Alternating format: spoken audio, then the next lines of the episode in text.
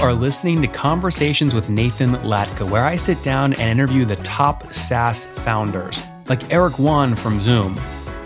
If you'd like to subscribe, go to getlatka.com.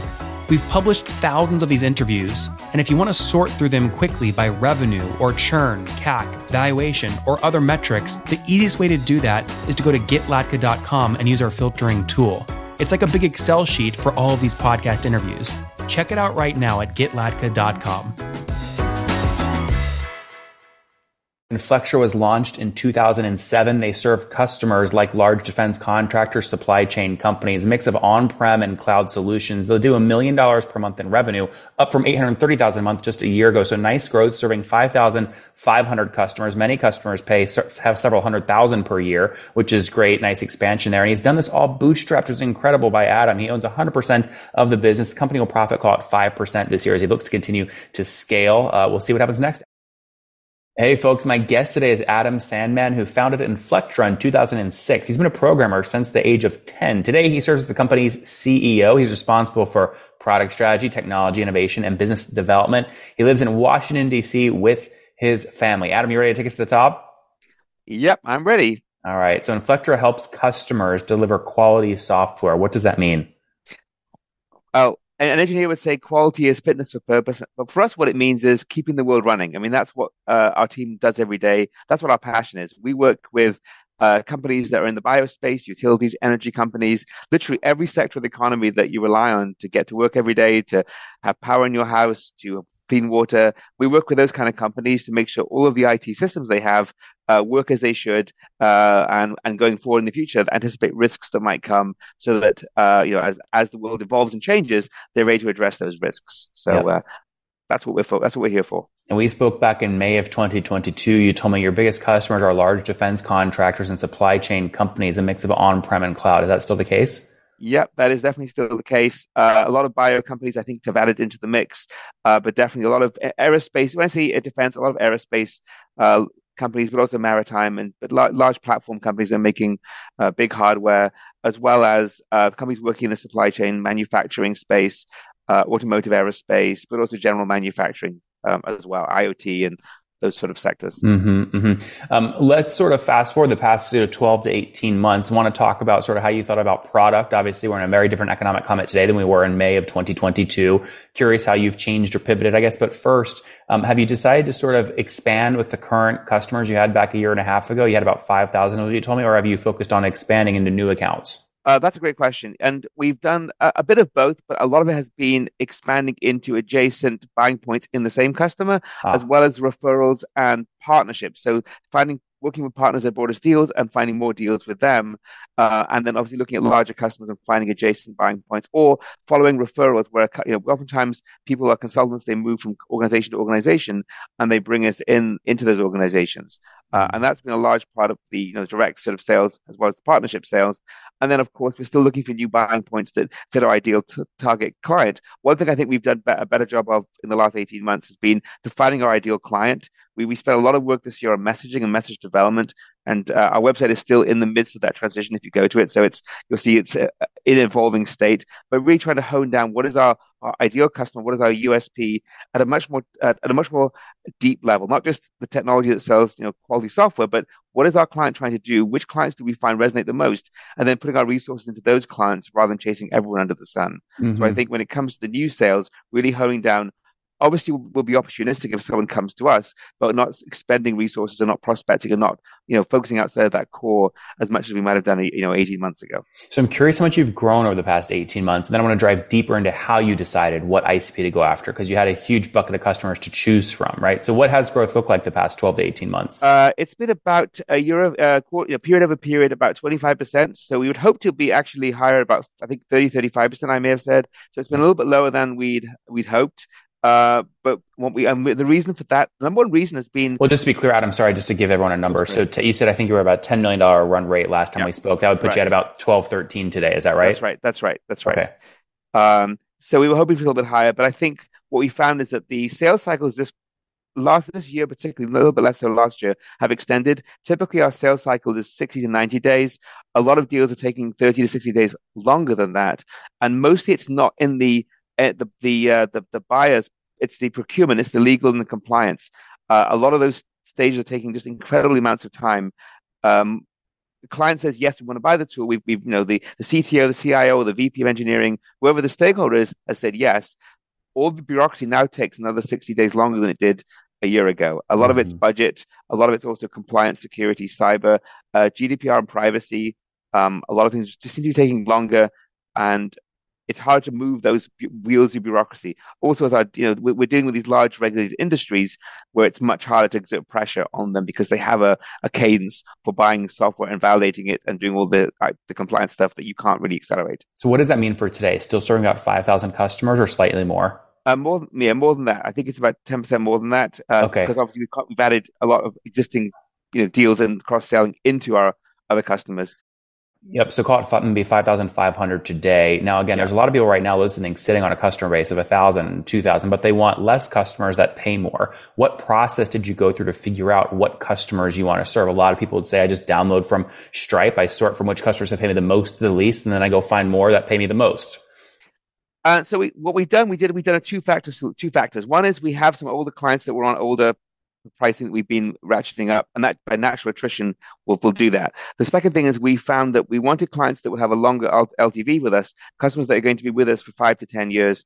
Because of the onboarding time takes time, the training, it's a relatively complex suite, and that we find that customers after the first year will stay with us for five to six years, but if the first one or two years are rocky, they'll leave.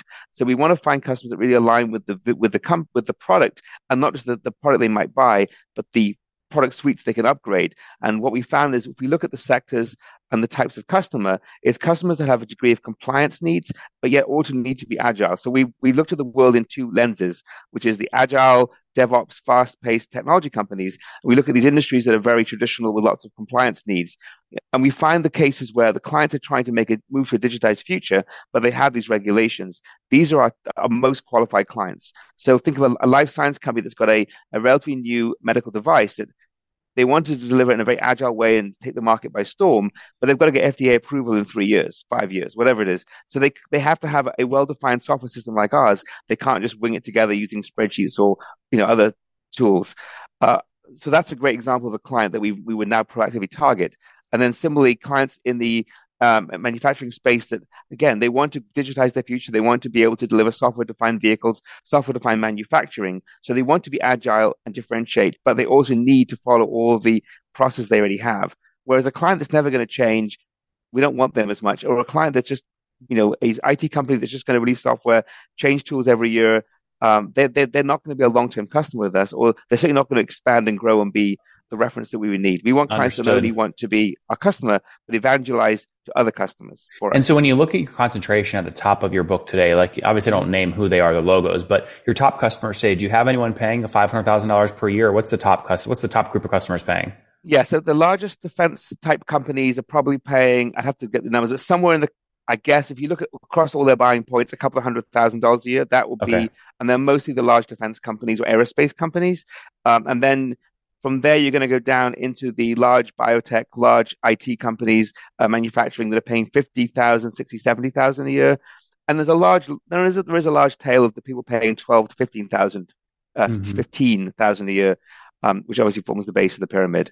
So you're not a sales guy, but if you want to go target the folks paying 10, 12,000 per year and get them up to 50, 60,000 dollars per right. year, what does that look like? Are you putting another product in front of them? Are you asking them to buy more seats in the same, in the same business unit or how does that look? Uh, it's both. It's first of all identifying additional uh, personas in this that use that in their organization that would use additional features, and that's why we actually have three flavors of our product. So we don't just have, even though it's really one product, we sell it in three distinct flavors, which target different personas. So what are the three? One, one, two, three. Oh, uh, sorry, SpiraTest, Sparrow Team, and SpiraPlan. One product. One's for QA audience. One is for a like an agile engineering team. One is going to be for a PMO program management, risk management team. You sell to the to QA team first. You can then expand it to the dev team, to the, the, the wider the team that's using the tool, and then you can go up the ladder to the PMO that's managing team of teams.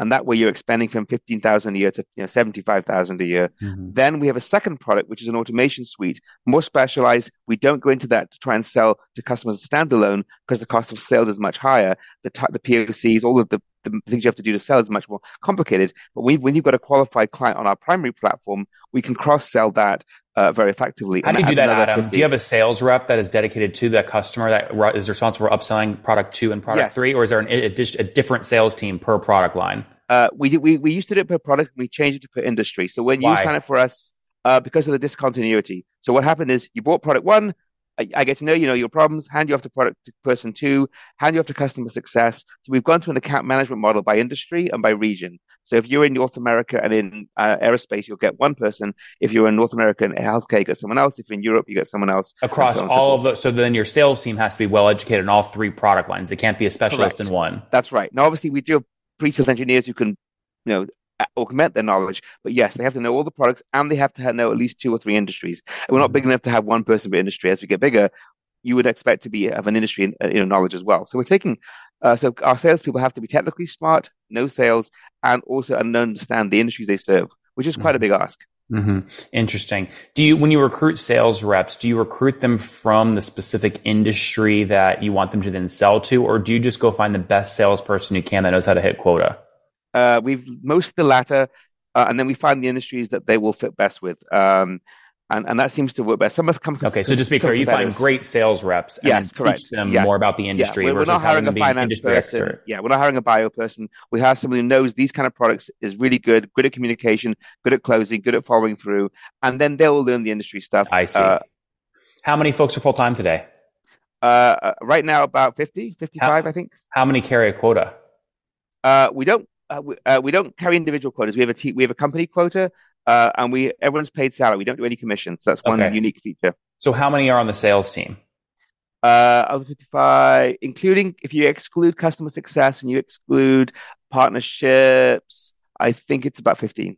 Okay, roughly. one five. And how many are actually yeah, writing writing pushing code every month? Engineers. Oh, so, oh, sorry, uh, code. Um, team size across both the two platforms. So it's five plus five, 15, about 20. 20. Interesting. Yeah. So did I hear you? I hear you're doing the math. Did you sort of put five engineers? Did engineers work on all three products or do you put five engineers on product one, five on two, three? Uh, five is on product one and there is another uh, 15, 10 to 15, 10 on the other core product. And there's another five that do like add-ons, extensions, and, uh, you know, the but you let them specialize products. in that same product. They don't switch yes. between products no, month correct. to month. Yes, that's correct. That's correct. 100%. Very interesting. Okay. Why no quotas? Team we found that team collaboration is the key. We we did try it years ago and what we found is that if it's my deal or your deal we're not going to work together. And because the, the, the products are complicated and the industries are often interspersed and we have uh, multinational companies if you've got a sales team in EMEA who's working with a sales team in North America the, sorry salesperson in North America we want them to collaborate. We don't want them fighting over who's going to get the target and that was the main reason. Very interesting. You uh last year you were bootstrapped are you still bootstrapped today we are. We've had many offers, and uh, we, we, have talked to companies. We're not in the market yet, but maybe. What's what's the, what's the most interesting offer you got? Don't name the company, but what was the price? Like, what they say? Want to buy you for 100 million bucks or what? Uh, there's ones that want to do uh, probably less than that now because the valuations are down a bit. Uh, ones that wanted to merge. One is interesting. One that wants us to be part of a manufacturing, very very industry vertical approach. Other ones uh, want us to go you know, very horizontal across all industries. What was the highest um, offer you got though, Adam, that you rejected? We honestly we haven't got to a firm firm offer. So that they're, they're all talking you know 6x 8x i would say but we hadn't got it's into 60 million 80 million yeah, yeah, yeah, like yeah. that. Okay. Right, we, right exactly. So who someone's listening right now they really love you they really want to partner with you or buy or whatever what is the right partner for you? What are you looking for? Uh, for a partner, it will be a, a firm that, that has a service offering, a consulting firm that wants to expand their business, that wants to be able to extend their range of services, uh, and is willing to not just sell a product, but also build an offering at their company around that service. I see. And you would consider something between an 80 million and 100 million dollar all cash offer today? Uh, oh, sorry. Uh, when you say partnership, I think you meant to partner with the company to acquire us. Um, strategic, strategic alignment and cultural alignment is number one, and then the other stuff yes, we can negotiate on equity or cash. I have to say the number one thing is cultural alignment. Yeah. All the people here would want to work. It has to be someone that we all want to work for, or at least hand over the company to. I don't. How much equity does the team own today? What's the ESOP pool you've set up? Ten percent, fifteen percent? Uh, no, actually none. It's uh, there's no. Uh, I'm sole owner. That's awesome. Okay, so you own 100. percent Do they have like phantom shares or anything? we'll we will do that when we if we if once we start. Uh, yeah, the plan is once we get near an offer, uh, an actual offer, we would do that. Exactly, that's exactly right. We do a phantom uh, stock plan. Adam, this is very sensitive, but you are very rich on paper, right? Do you already have some exit where you're able to go buy the house you want, build a family vacation when you want? Like, how do you diversify your net worth out of your SaaS company? A little oh, bit. Um, yeah, great. I mean, I have all the. I have uh, first of all, I have rental. I have real estate, rental real estate, which is great because it, it's a nice cash generating asset that's uh, low, lower growth, but very again very safe and gives you that diversification. How many beds? Uh, how many beds do you have in your in your real estate portfolio? Uh, three three single family houses. Okay, great. Uh, plus my own house. We live in the house that we love. The kids have gone are in college, almost finished, so that's all paid for. Um, so there's not a ton I need. It's more okay. it's more the fun of the chase. There you go. He he keeps his expenses low and makes some money off his real estate, which is great. That's a nice, nice, nice, nice position to be in. Now, are you guys? Do you operate right at break even, or is the company ten percent profitable today? Twenty percent uh. Uh, depending on the year, zero to ten. Some zero years ten percent. Some t- okay. some years will be closer to break even. What do you think this year will be? Um, I would say around five percent, just because we okay. uh, the rate, rate's a bit lower than we'd hoped. I mean, still five percent uh, profit on thirteen million AR. I mean, that's five hundred thousand bucks of profit this year. That's pretty good. Right. Right, right, and, that, and, that's you know we, we want to reinvest it. We don't want to sit on cash, so it makes yep. sense. Yep, yep, yep. Very cool. Or if you do, you just go buy another investment home, right?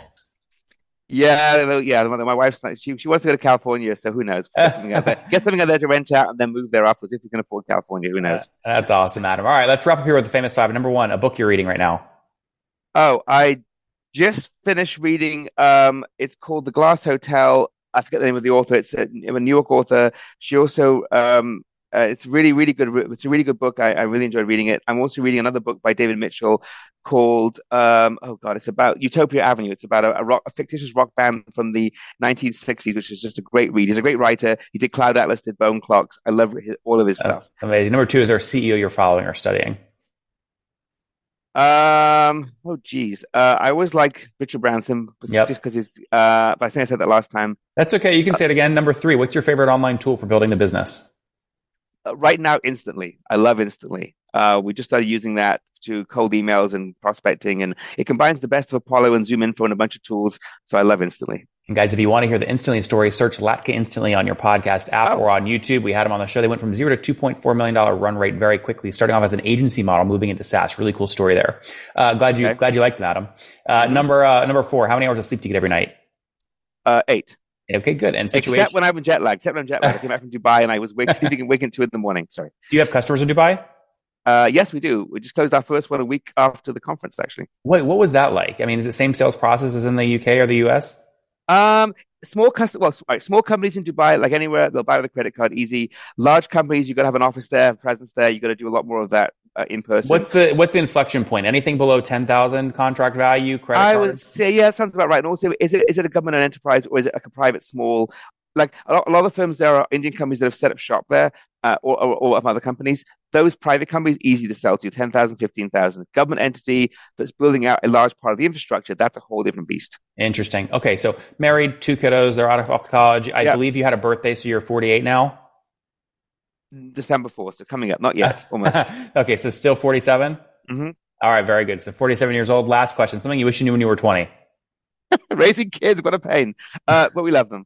Um, uh, don't don't worry about what other people think of you. Do mm. what you do what you enjoy, do what you love, and don't let people tell you you can't do it. That's yeah. why, yeah, that's what I would say.